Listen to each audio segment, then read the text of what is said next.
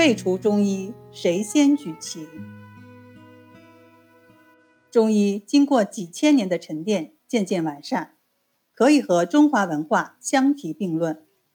但在近代却遭到浩劫，直到今天难以恢复以前的辉煌。那么，最早提出废除中医的人是谁呢？这个人就是清末国学大师俞樾，他的著作有《春在堂全书》。他本人对中医药学有研究，能给人治病处方。一八七九年，至今之余的俞樾撰写了《废医论》，全文分七个篇章，七千余字，明确地提出了废除中医的观点。俞樾首先考证先秦时期的各种史籍，认为《神农本草经》不出于神农先圣，否定了他的权威地位。而且认为《黄帝内经》是占卜星象之类的书，否定了它的医学性质。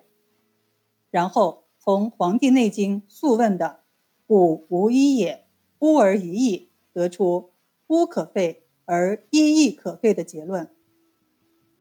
并且俞樾认为，邪恶之心是导致人患疾病的根源，治疗疾病的唯一途径是长其善心而消其恶心。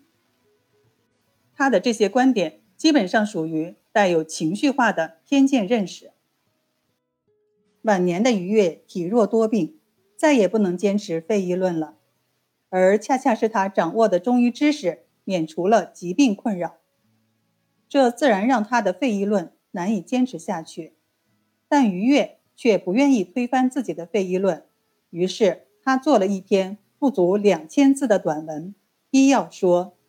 提出了医可废而药不可废的矛盾观点。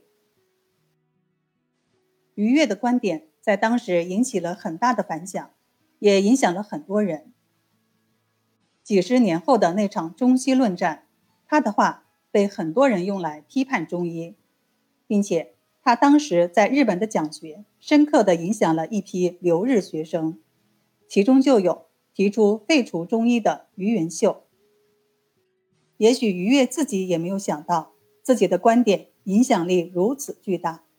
被他影响的人用他的文字做成尖刀，将中医打入地狱，